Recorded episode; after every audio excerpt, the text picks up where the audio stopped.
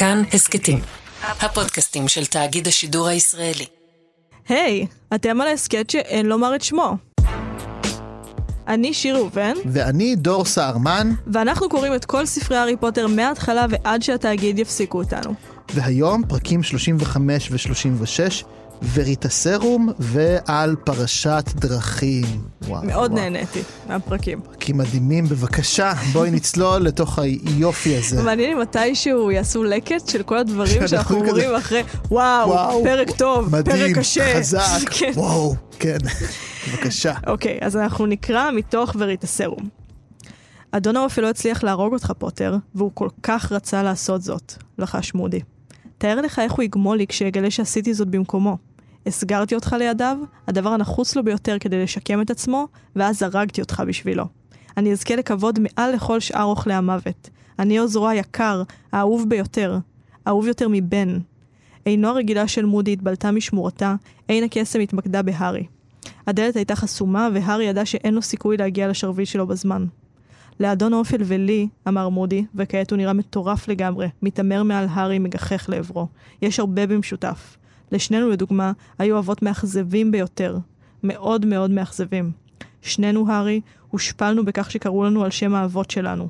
ולשנינו היה העונג, העונג הגדול, להרוג את אבא שלנו, כדי להבטיח את המשך עלייתו של סדר העולם האפל.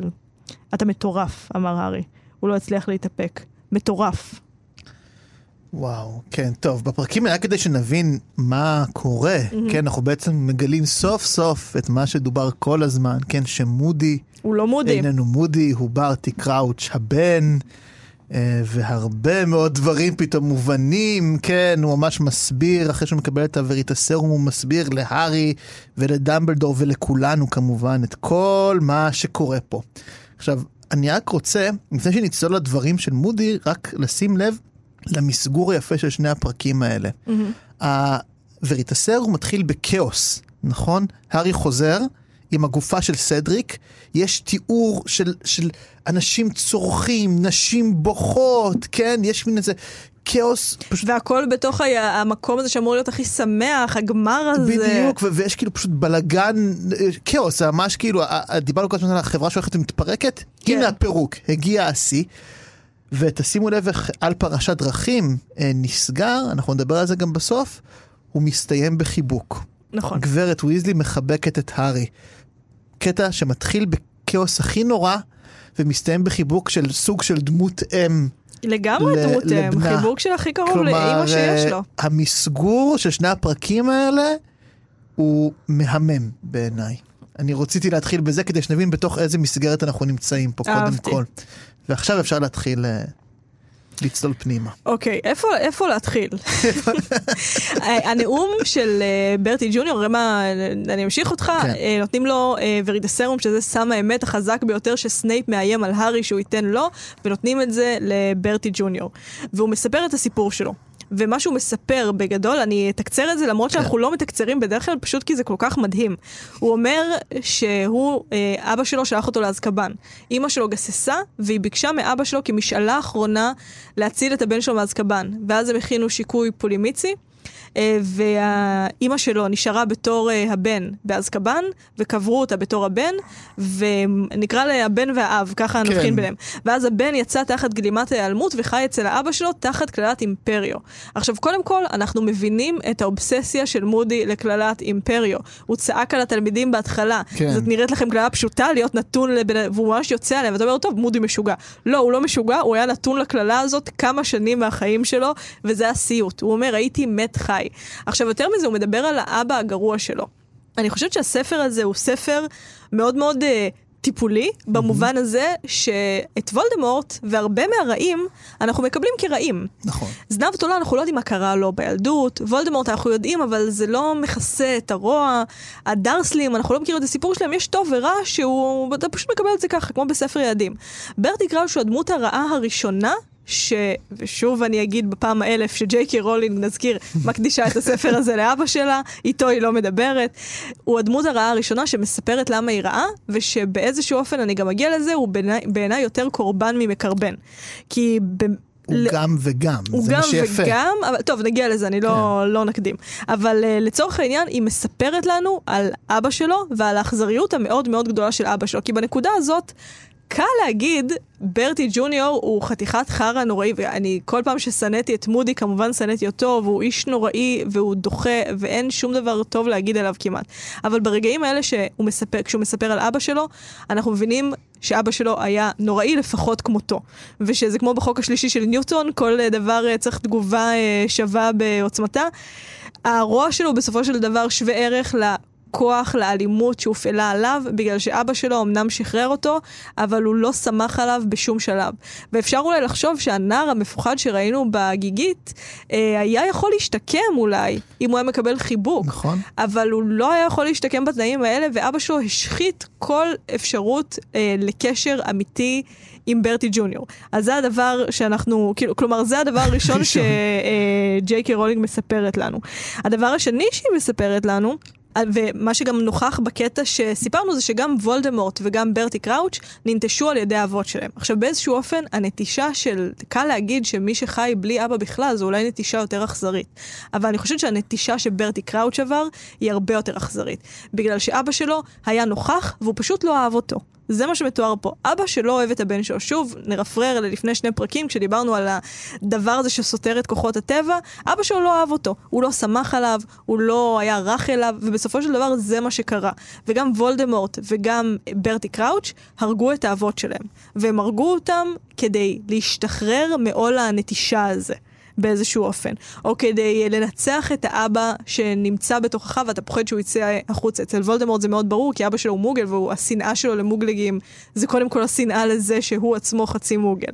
ברטי ג'וניור זה הייצוג של אבא כאדם הנוטש, כאדם הלא אוהב, כאדם שמאשרר לך. הרי בסופו של דבר אנחנו מבינים מי אנחנו דרך המבט של ההורים שלנו עלינו. אפילו אומרים שמדי שילד נופל הוא מסתכל על אמא שלו, ואם האמא היסטרית הוא יבכה, נכון. ואם האמא צוחקת הוא יצחק.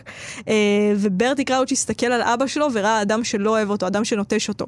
הוא הרג אותו והוא מוצא את דמות האב האחרת, את וולדמורט. זאת אומרת, זה מה שהוא רוצה. אני חושבת שאצל אף אחד מאוכלי המוות, אנחנו לא שומעים, וולדמורט יאהב אותי, אנחנו רוצים שוולדמורט יאהב אותי. רוב אוכלי המוות, ושוב, הוא עושה כאן הבחנה בין אוכלי המוות שאני אגיע אליה אחר כך, הם אוכלי מוות שעובדים מתוך פחד. גם אפשר, או אפשר גם להאמין, נגיד הוא אמר סדר עולם חדש, סדר עולם אפל, אני כן מאמינה שלוציוס מלפוי מאמין בסדר העולם האפל, אבל מתוך אינטרס. כי הוא העולם הישן, כי הוא רוצה לשמר את הכוח שלו, כי הוא לא רוצה שהמעמד שלו יעבור דילול מניות. ברטי קראוץ' הסיבה שהוא המשרת הנאמן ביותר לוולדמורט, זה בגלל שהוא באמת מגשים את הפנטזיה של וולדמורט. ברטי קראוץ' אוהב את וולדמורט. הוא אוהב את וולדמורט בגלל שהוא מאמין שוולדמורט יחזיר לו אהבה. וזה בדיוק אחד לאחד הקשר הסימביוטי שיש בין הורה לבין ילד. ובגלל זה כל כך מעוות, לראות את החיבור הזה מתקיים דווקא בעולם הזה. זה, קודם כל, אנחנו ממש כתבנו כמעט תם דברים, נראה לי, שזה יפה מאוד, כי זה באמת זועק פשוט מתוך הטקסט. מזעזע. זה מזעזע, ואני אוסיף כאן קצת משהו משלי באמת, כל מה שאמרת מדויק מאוד בעיניי, וחשוב לשים לב, כי ברטי קראוץ' הבן הוא לחלוטין, וזה אגב גם משהו שלגמרי עבר לי, לא קלטתי אותו כשקראתי את זה בתור ילד. כי בתור עת כשקראתי את זה החלטתי כזה טוב, אז אבא שלו היה קצת רע אליו, אבל כאילו זה, ופה אני כזה אומר כזה, אוקיי, ברטי קראוץ' הבן עבר התעללות. לגמרי. התעללות לא פחותה, ואף אולי חזקה יותר ממה שהארי עבר אצל הדרסלים. חזקה יותר בטח. כלומר, חד משמעית. אנחנו רואים שאבא שלו שולט פה בכפייה, אל חיים שכל החיים שלהם תחת כללות אימפריו וגלימות העלמות, כלומר, זה חיים נוראים. עכשיו, זה מתחיל כבר בהתחלה. ההקבלה שדווקא קפצה לי קודם כל, היא בין ברטי קראוץ' הבן לבין הארי, בהיבט של אהבת האם והקרבתה. יש פה דומה ויש פה שונה. יפה מאוד. יש פה מצד אחד משהו דומה. בשתי המקרים יש אם שהקריבה את עצמה לטובת החיים של הבן, נכון? אמא של הארי הקריבה את עצמה עם קסם, אהבה וכו' וכו', והקריבה עצמה לטובת החיים של הארי, וגם אמא של ברטי קראוץ' שאיננו יודעים את שמה, הקריבה את עצמה כדי שברטי הבן יוכל להמשיך ולחיות.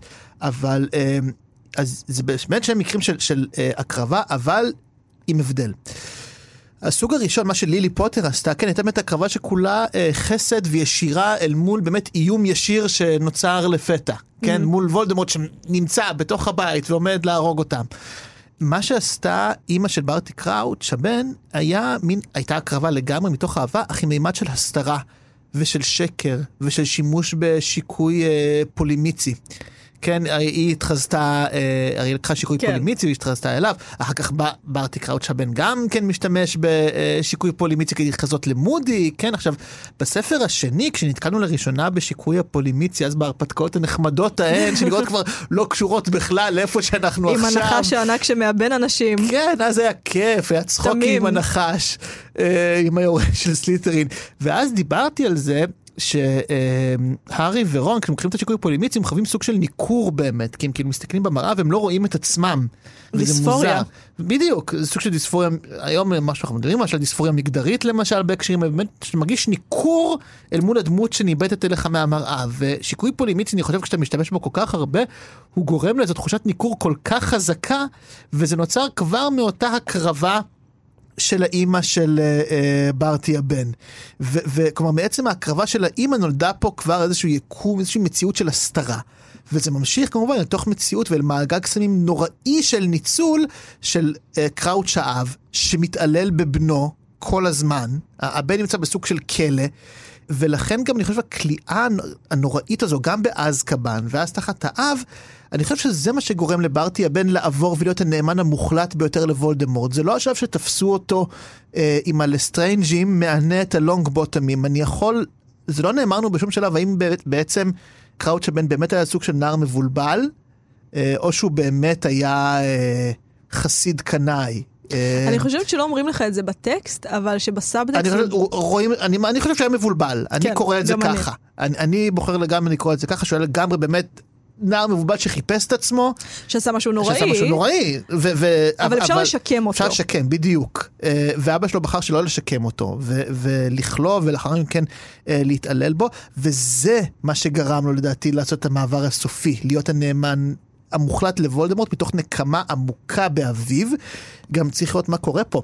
מרגע, מהשנייה שקראוץ' הבן מצליח להשתחרר טיפה מהאחיזה של אבא שלו, הוא עושה לו בחזרה את מה שאבא שלו עשה לו. נכון. זה מעגל קסמים מחריד של מנצל, של מנוצל, שהם כל הזמן מתחלפים אחד עם השני בעצם. כן? אין מצב של שוויון. כלומר, ברגע שמישהו טיפה מצליח, הוא ישר יתעלל בצד השני.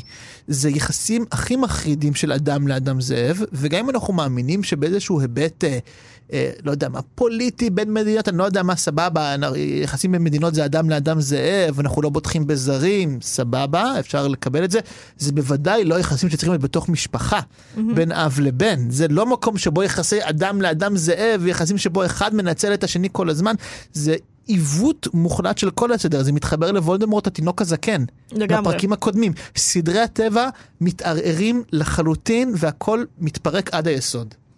אני גם חושבת על זה שחשבתי על זה כשדיברת על זה ששני האבות נתנו לילדים שלהם את השם שלהם. וגם על העניין הזה שכשאתה נותן למישהו את השם שלך, כשאתה מנציח את עצמך ככה, עכשיו זה דבר שהוא, נכון, הוא מקובל בעולם, אבל אתה מוחק אותו. אתה לא באמת נותן לו אפשרות להיות מי שהוא. אתה נותן לו את השם שלך. אתה לא מאפשר לו באמת, אין לו אישיות, מי הוא? הוא אתה ג'וניור. ווולדמורט נתן לעצמו שם חדש והרג את אבא שלו, וברטי קראוץ' הרג את אבא שלו והחליף את אבא שלו בוולדמורט. כלומר, בשביל השחרור הזה. נקודה שעניינה אותי פה בברטי קראוץ', באמת אנחנו מדברים פה על הטוב והרע שלו. עכשיו, אני חושבת שהרבה פעמים, אני לא חושבת, הרבה פעמים קורבן הופך למקרבן, מעגל האלימות, כמו שאמרת. אדם שספג התעללות מסוימת, יש פעמים שהוא לא יעביר אותה הלאה, ויש פעמים שהוא כן יעביר אותה הלאה. קראוץ' ואבא שלו, אני חושבת שזו עוד דוגמה, אם דיברנו על זה בפרק הקודם, על זה שוולדמורט לא יכול להיות בקשר שיש בו שניים, כי הוא לא מכיר את זה, כי הוא לא חווה את ההתפתחות התקינה הזאת, שבה אתה מבין שקשר זה שני אנשים נפרדים. ברטי קראוץ' נמצא באותו מקום. עכשיו זה היה מאוד יפה מה שאמרת על דיספוריה ועל הניתוק מהגוף, כי דיספוריה וניתוק מהגוף זה אחד הדברים שהם תגובה לטראומה, באמת לטראומה פיזית, שלגמרי אפשר להקביל את השליטה המטורפת של קראוץ' בבן שלו לזה. אבל לצורך העניין מה שעניין אותי זה באמת היחסים אצל קראוץ' בין קורבן למקרבן. עכשיו שוב, אני לא אוהבת את האיש, הוא מודי ששנאתי כל הספר, אני מאוד מאוד שונאת אותו, אבל כשקראתי את השורות האלה שאלתי לעצמי, נכון, הוא גם קורבן וגם מקרבן, אמרת נכון, אבל מה הוא יותר? ואני חושבת שעצם זה שאנחנו רואים בשורות האלה שקראתי, שהשאיפה שלו היא שוולדמורט יאהב אותו, זה אומר שה... הפצע עדיין פתוח. כלומר, הפצע של הילד שלא היה נאהב על ידי אבא שלו, שאבא שלו הסתכל עליו וראה תינופת שצריכה להגיע לאזקבן, והוא גם אומר, הוא עשה את זה בשביל אמא שלי, הוא לא עשה את זה בשבילי אפילו. ומסתיר אותו ומתבייש בו, ולא מנסה לשקם אותו בשום שלב, ואפילו לא נותן לו צ'אנס, פשוט מטיל עליו כללת אימפריו. הפצע הזה עדיין פתוח. ואנחנו יודעים שהוא עדיין פתוח בגלל שהוא מחפש, וזה באמת השחזור העצוב של הטראומה, איפה הוא מחפש את האהבה של האב, אצל וולדמורט שלא יכול לאהוב. אתה יכול להתמסר לו, אבל זה באמת לרוץ באיזשהו גלגל אוגרים שאתה אף פעם לא תגיע ליד, אתה אף פעם לא באמת תקבל את האהבה ההורית הזאת שאתה מחפש, אתה תקבל את הסימביוזה. וולדמורט בשמחה ייקח את כל הכוחות שלך ואת כל מה שיש לך לתת, אבל הוא אף פעם לא באמת יאהב אותך, כמו שאבא שלך אף פעם לא באמת אהב אותך. אנחנו מלהקים לחיים שלנו הרבה פעמים לדמויות מפתח, בדיוק את האנשים שררו לנו את מה שהנפש שלנו חושבת על העולם, למרות הניסיון הגרנדיוזי לצאת מהדפוסים. עכשיו רגע.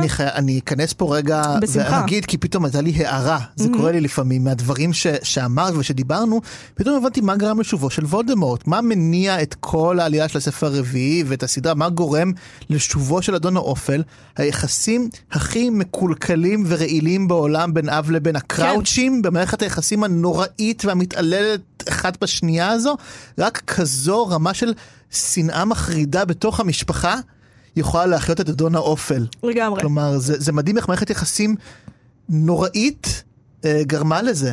זה מדכא. זה גם מדכא, אבל זה גם, שוב זה מחזיר אותי לזה שיש כאן משהו לא טבעי שקורה ביחסים. אבא ששונא את הבן שלו. אבא שלא אוהב את הבן שלו, אבא שאף פעם לא אהב את הבן שלו. וברגע שנפרם משהו שאמור להיות כל כך חזק בטבע, זה כמו ביקוע האטום. משהו לא טוב יקרה. כן. כאילו ברגע, ואנחנו גם רואים את זה בוולדמורט נגיד, שמנסה להילחם באבא המוגל שלו, ולא לקחת את השם שלו. שוב, עוד יחסי אב ובן שאמורים להיות כנים, וברגע שהדבר הזה נפרץ, זה ביקוע האטום. אפשר אפילו להרחיק לכת להשערה שלי, שג'יי קיי רולינג אולי הרגישה דברים דומים כלפי אבא שלה, או שהיא מאמינה שאבא שלה הרגיש דברים דומים כלפיה, וגם מתוך הדבר הזה נוצר איזשהו ביקוע אטום. כלומר, היא עשתה משהו מאוד מאוד גדול. ואני חושבת שקראוץ' מחפש את זה אצל וולדמורט, שוב, בגלל שהוא לא מסוגל לתפוס נפרדות כדבר חיובי. בדיוק כמו וולדמורט.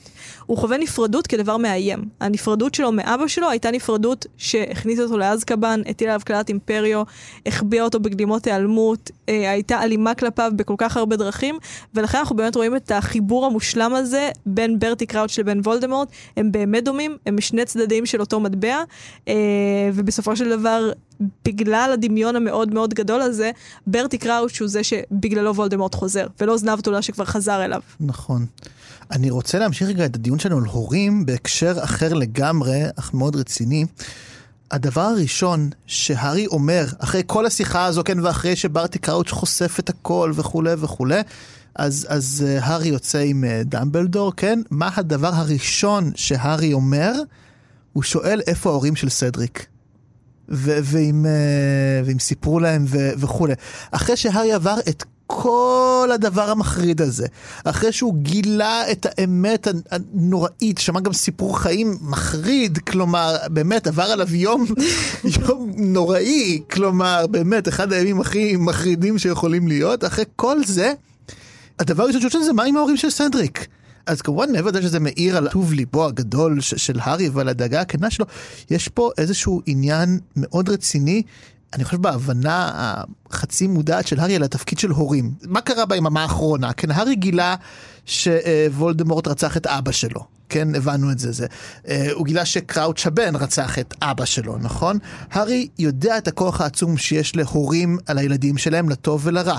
הוא יודע מה זה לגדול בלי הורים, הוא יודע מה קורה כשיש הורה נוכח נפקד כזה עכשיו בכל מיני מקומות, מה זה הורה אוהב, מה זה הורה מתעלל, כן, הרי נראה לי מודע. הוא על הספקטרום. הוא על הספקטרום, הוא חווה ביממה הזו את כל סוג, הוא גם חווה בחייו, אני חושב את כל סוגי ההורות האפשריים, והוא גם נחשף אליהם, כאמור.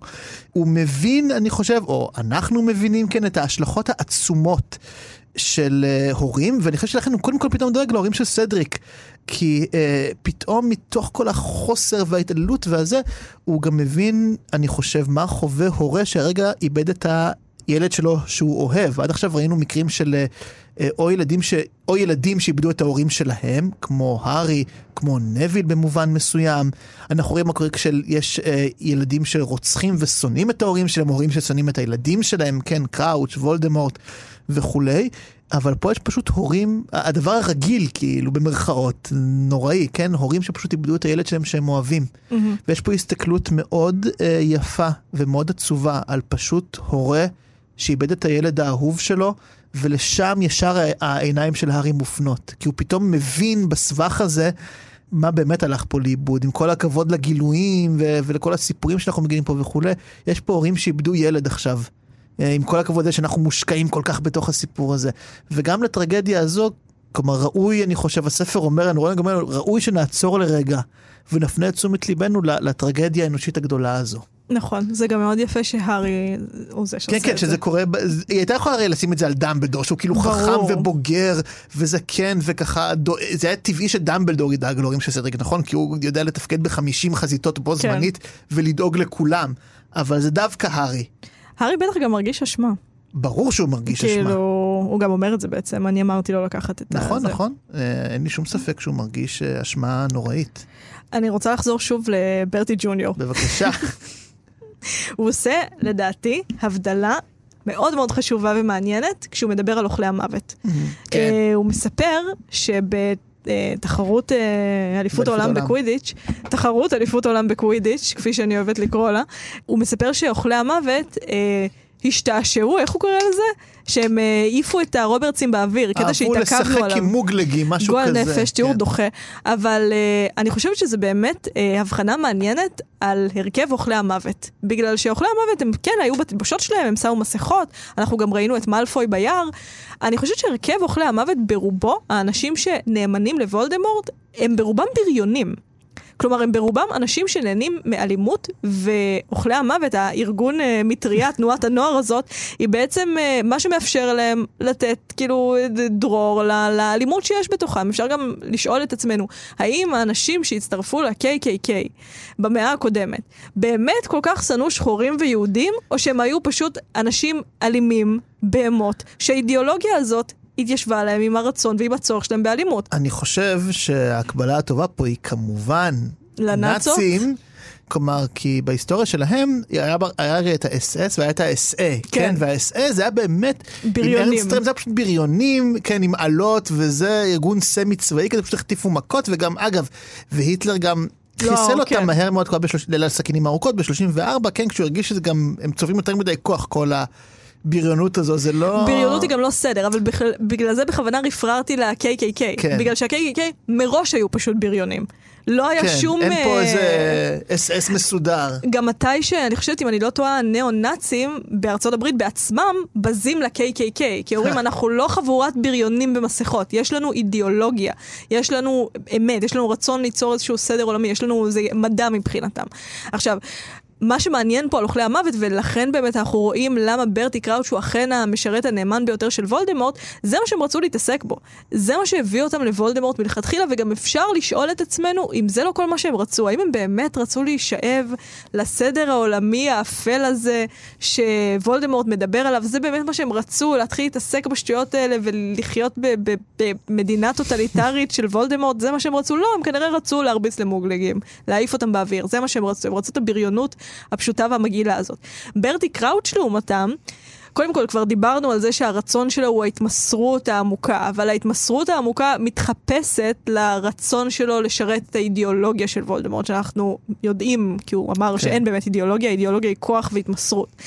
אבל זה הבדל מאוד חשוב בין אוכלי המוות, ואני חושבת שגם אנחנו נראה את זה בהמשך, ככל שאנחנו נתחכה אחרי מערכת היחסים של וולדמורט בעצמו עם אוכלי המוות, גם ממה שראינו בפרק הקודם, הוא די בז להם. כן. הוא מכיר בזה שאלה הם התומכים שלו, שזה מה שהביא אותם אליו, ושהם לא נאמנים או חכמים במיוחד, הם פשוט בוליז.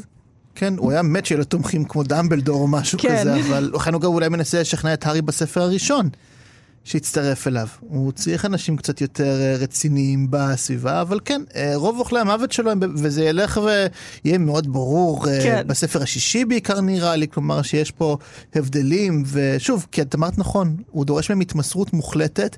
בפרקים הקודמים אגב, שימי לב שהוא כאילו סולח להם, נכון? הוא אומר, אני מוכל לך. זה לא סליחה של דמבלדור, זה סליחה של השוק האפור, כלומר זה, אני סולח לך עכשיו, והחוב שלך כלפיי תפח עכשיו פי כמה. החוב שמלכתחילה נכנסת איתו. בדיוק, אין איך לצאת מזה, אתה נכנסת פה לעסקים קשים.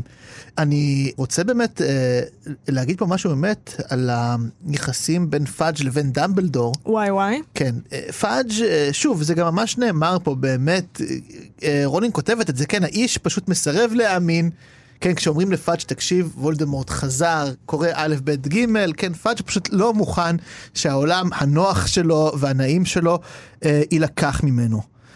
הוא באמת חי בהכחשה מוחלטת, בניגוד מוחלט לדמבלדור, שאת פשוט רואה איך לאיש היו תוכניות חירום במגירה, כלומר, הוא התכונן ליום הזה, הוא ידע שהיום הזה יבוא. הוא גם אומר להרי, ספר לי הכל, אני רוצה את כל המידע. בדיוק. עכשיו נכון שאנחנו נלמד בספר החמישי שיש נבואה שדמבלדור יודע עליה וכולי, ואולי גם בגלל זה הוא נוהג ככה, כי הוא מבחינה מסוימת ידע כל הזמן שזה יהיה אימות.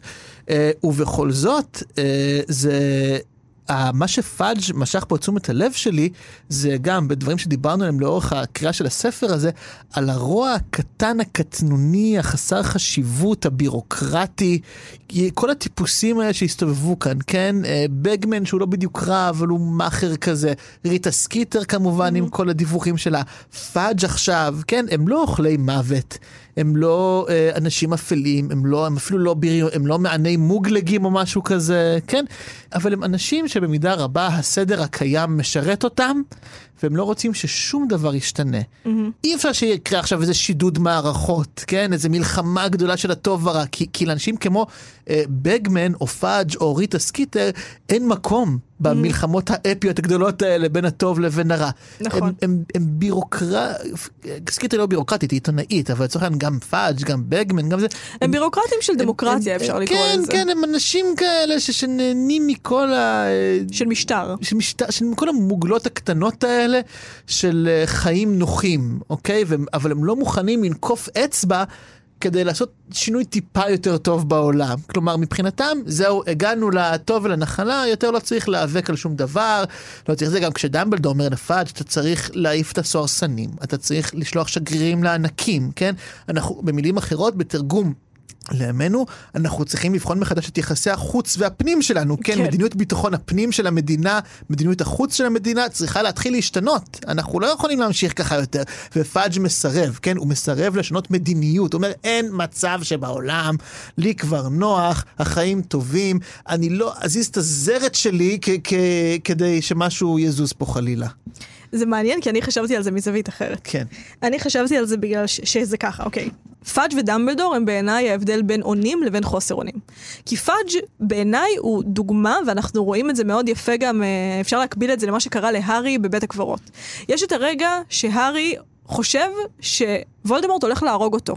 וזהו. ואז יש את המהפך היפה שדיברת עליו בפרק הקודם, שהרי מבין שהוא חייב לעשות משהו, שהוא יכול לעשות משהו. זה בדיוק ההבדל בין פאדג' לבין דמבלדור. פאדג' לא רוצה לעשות שום דבר, כי פאדג' הוא לא קוסם גדול. פאדג' לא חושב, ובצדק, שהוא יכול לעמוד מול וולדמורט, ובגלל זה... הוא מועמד פשרה. ברור, ובגלל זה, הכלי היחיד שיש לו התמודדות עם וולדמורט, זה פשוט הדחקה. זה לא קורה, ברור שזה לא קורה. הוא משתמש, תראה כמה, אתה רואה את המנגנונים שלו בפעולה. דמבלדור אומר לו שאפשר לסמוך על דמבלדור, וולדמורט חזר. הארי אומר לו, וולדמורט חזר, הוא לא מוכן לשמוע את זה בגלל שהוא יודע שאין לו את הכלים להתמודד עם זה. וכשאין לך כלים להתמודד עם משהו, אתה מדחיק אותו. אתה פשוט לא חווה אותו. זה מנגנון מאוד מאוד בסיסי של הנפש. הדבר הרע זה, בוא נחביא את זה במגירה, לא צריך לגעת בזה עכשיו, זה פאדג'. דמבלדור לעומתו הוא יודע שהוא יכול להתמודד עם וולדמורט, הוא לפחות מאמין בזה. ובגלל זה הוא מגייס את כל מה שיש לו. פאדג' תופס את וולדמורט כמו איזה כוח נוראי שבזכות נס הצליחו להכניס אותו. באיזשהו מובן זה גם באמת בזכות נס. נכון, זה לא בזכותו. זה חד משמעית לא בזכותו, זה גם לא בזכות אף פעולה שמשרד הקסמים עשה. דיברו על ברטי קראוץ', זה לא משהו שברטי קראוץ' עשה. בסופו של דבר הוא מת בצורה שהיא מת. הוא נעלם ל-13 שנה בצורה שהיא לגמרי אקראית וניסית, ובגלל זה כל כך מעריצים את הארי פוטר, כי הוא בעל הנס. אבל... רבי פוטר בעל הנס. איזה רב מהארי פוטר הוא בעל הסולם. בקיצור, ואני חושבת שלעומתו דמבלדור הוא באמת מי שמאמין בכוח שלו, מאמין שהוא יכול לגייס תומכים, הוא עושה את השלום הזה בין סנייפ לבין סיריוס. אנחנו יודעים שבספר הבא הוא שולח את הגריד לענקים לכל מיני משימות, הסוהרסנים, הוא כן עושה פעולות מתוך המקום הזה. עכשיו, אז עוד נקודה בפרקים האלה היא שאנחנו רואים, עד עכשיו ריטה סקיטר הייתה דמות משנה מעצבנת. והספר הזה הוא כל כך עמוס בפרטים, שאני כל הזמן שאלתי את עצמי, למה היא לא הורידה 200 עמודים? חסכה לנו את שימון גם אדוני הבית, למי אכפת? ריטה סקיטר, למי אכפת? אבל אני חושבת שהספר הזה הוא באמת יותר עמוק, במובן הזה שהמשימה שרולינג לקחה על עצמה, היא לתאר בצורה כמה שיותר מדויקת, מה גורם לחברה להתפורר, מה גורם למשטר ליפול, מה גורם לסדר להשתנות. ובשביל זה היא חייבת את כל הפרטים הקטנים האלה, את העיוורון של הנערים בבתים מולה גם אדוני בית, את ריטה סקיטר, העיתונאית המושחתת, פאדג' העיוור. עכשיו כאן אנחנו רואים את הכוח הגדול שיש לדיסאינפורמציה. בגלל שמתי שהרי בא ורוצה למסור את עדותו, הוא בעצם זה שמספר לנו שוולדמורט חוזר, אנחנו רואים שפאדג' לא מאמין לו בגלל שהוא קרא את הכתבה של ריטה סקיטר. ואנחנו רואים איך גם הדברים הקטנים האלה שבספר הזה הם כמו מוקשים קטנים, כמו רעידות קלות בכנף, בסופו של דבר מתכנסות לזה שפאדג' לא יכול להתמודד עם המציאות, ויש לנו כשל מאוד מאוד גדול בטיפול בוולדמורט. וזה הרוע של ריטה סקיטר, הרוע הקטן שהפך לרוע גדול בסופו של דבר להתגלגל הלאה.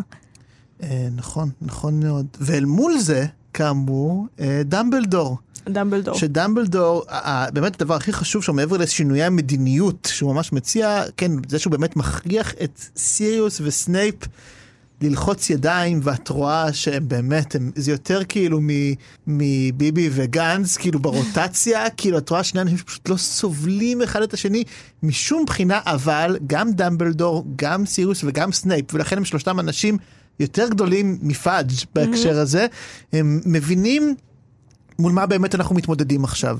סנייפ גם אפילו אפשר לומר, הספר לא קורא את זה ככה, אבל עכשיו כשדיברת הבנתי את זה, סנייפ לגמרי, אם הוא היה נקמן כלפי הארי בספר השלישי, ודיברנו על כמה הוא ילד, ועל כמה הוא לא, כאילו על כמה הוא נותן לאינטרסים שלו לשרת אותו ולא את המציאות, הוא חושף את האות האפל, שזה דבר מאוד משפיל לעשות, להראות אני הייתי עם הרעים וקרקאוף בורח, סנייפ נשאר וחושף את האות האפל, שזה נראה לי הדבר הכי, זה כמו שיהודי יחשוף צלב קרס אני חושבת, זה כאילו זה הדבר הכי משפיל שאתה יכול לעשות. נכון, והוא עובר פה איזושהי התבגרות מהבחינה הזו, כי הוא מבין מה מוטל על הכף, הוא מבין אפילו סנייפ שהוא באופי שלו, אדם כל כך נקמן וקטנוני, והוא עוד גם ימשיך להתנקם בהרי, כן? זה לא שעכשיו, כן, הכל ימשיך, יהיה על מי מנוחות, ממש, ממש לא. עוד מצפה לנו הספר החמישי, על היוסטור, מה שקורה שם בין סנייפ להרי ובין סנייפ לסיריוס.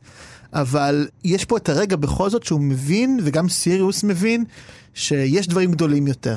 וצריך לפנות, לעשות איזה ניקוי שולחן רגע, כדי שנצליח לעשות את זה, וזה באמת אני חושב האמונה של דמבלדור באהבה במובן העמוק, כי אנחנו, לא שסנייפ וסיריוס אוהבים אחד את השני, אנחנו ממש רחוקים שנות אור משם, אבל זה יותר אהבה במובן הזה באמת של, של, של מין שיתוף פעולה, של לבנות מערכת יחסים כלשהי. לכן הפרק הזה, באמת אני מזכיר, מה התחלנו בקאוס, לכן הפרק הזה מסתיים בחיבוק, בגברת ויזלי שמחבקת את הארי, שוב, הנוכחות ההורית, הנוכחות הזו של מערכת יחסים קיימת וחמה. אני חושב שהמסר פה של רולינג הוא שבאמת, בלעדי, זה הכוח הגדול, כן? ככה בונים את הצבא נגד וולדמורט, בחיבוק. זה נשמע היפי, זה נשמע אובר-ליברלי, זה נשמע שזה אולי לא יצליח, אבל זה המסר בעיניי. וזה נכון גם, לדעתי. תודה. טוב, אז בזה נסיים. בשבוע הבא, פרק אחרון, פרק 37, וואו. שנקרא ההתחלה, כיאה לפרק אחרון. לא פרק אחרון להסקט, למה יש עוד פרק ספיישל שאולי זה הרגע להתחיל לחרמן עליו. כן, פרק ספיישל עם מורחת מיוחדת, לא נגלה. אבל בזה נסיים. אז אנחנו זמינים להזנה באתר כאן ובכל אפליקציות ההסקטים, וחוץ מזה אפשר להצטרף לקבוצת הפייסבוק שלנו, הקבוצה שאין לומר את שמה, ולעקוב אחרינו ברשתות השונות. דבר שאני אומרת מדי פעם ומדי פעם לא. מדי פעם מוזמנים ומדי פעם לא. תודה רבה שיר. תודה רבה דור, ואני רוצה לומר תודה רבה לירדן מרציאנו שהפיקה אותנו וערכה. תודה.